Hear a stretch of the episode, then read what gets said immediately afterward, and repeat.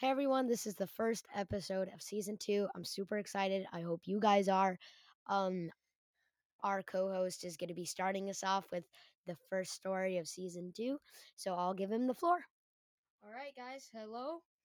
This is season two. I'm really excited and I want to share a very creepy story with you guys.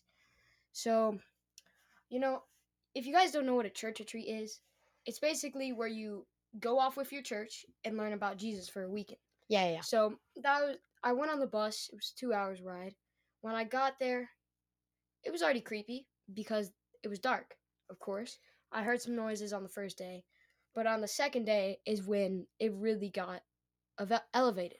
So basically, what happened was, um, our church camp host guy, whatever you call him, he hosted a flag football tournament for the kids to play. And so I I was going to the flag football tournament and I saw something in between two trees. And it was a white thing with large eyes with no arms. I thought nothing of it, so I just looked forward again, and it was dark. Nobody had their flashlights. And a second later, I looked back and it was gone. Yo, that's crazy. I know. It was crazy, bro. And so I looked down there. I went down there with my flashlight, and I brought some friends with me. And the thing I've I've seen was gone.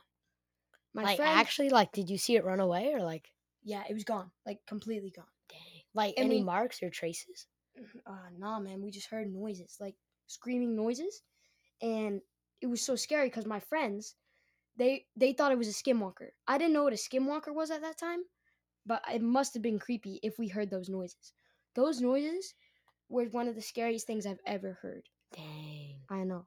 And so after that, me and my friends were scared as heck. We ran, we ran, and that's when we heard the noises.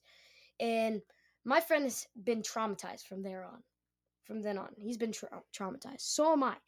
And from that moment on, I've led to believe that skinwalkers and anomalies are a true belief. All right, that concludes the first episode. That was pretty crazy. See you guys in the next episode.